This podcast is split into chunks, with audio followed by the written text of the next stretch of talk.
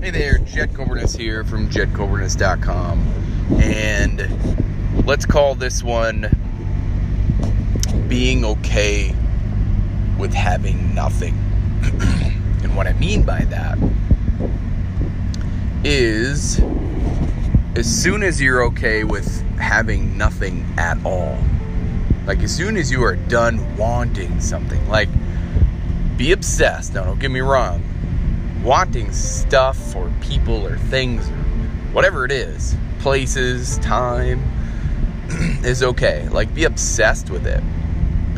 And as soon as you're done with it mentally, like, think about it, obsess about it, and then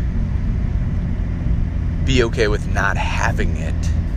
That right there, that is a powerful moment.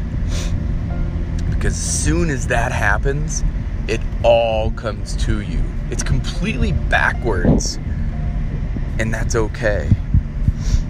I started uh, posting mindset coaching articles again because of this, literally because of this mindset, because of this happening, because of the letting go. Like, as soon as you're okay with not having it, be okay with not having anything at all and everything will come to you. Everything you've ever wanted will come to you. Like like it's so powerful. It's life-changing. I mean, I cranked out 3 mindset coaching articles yesterday.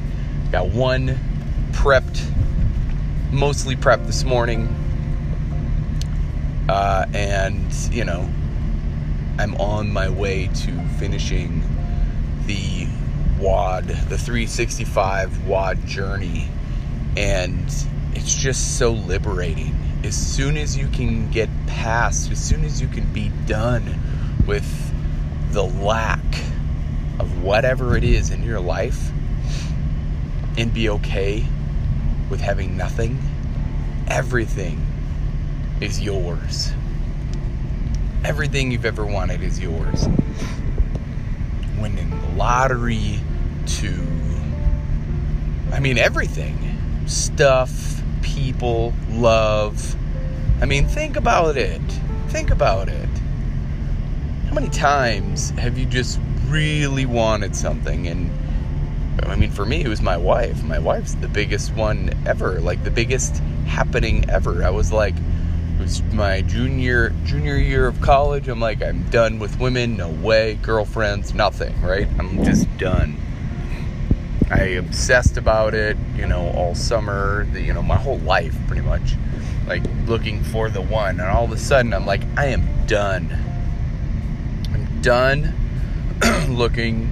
I'm done. I'm just going to be me. I'm okay with me. I love me. And I'm good with it. And all of a sudden, Jessica comes into my life, and I'm like, she's the one. Found her. And, and it was only because I had crossed over to being okay with having nothing.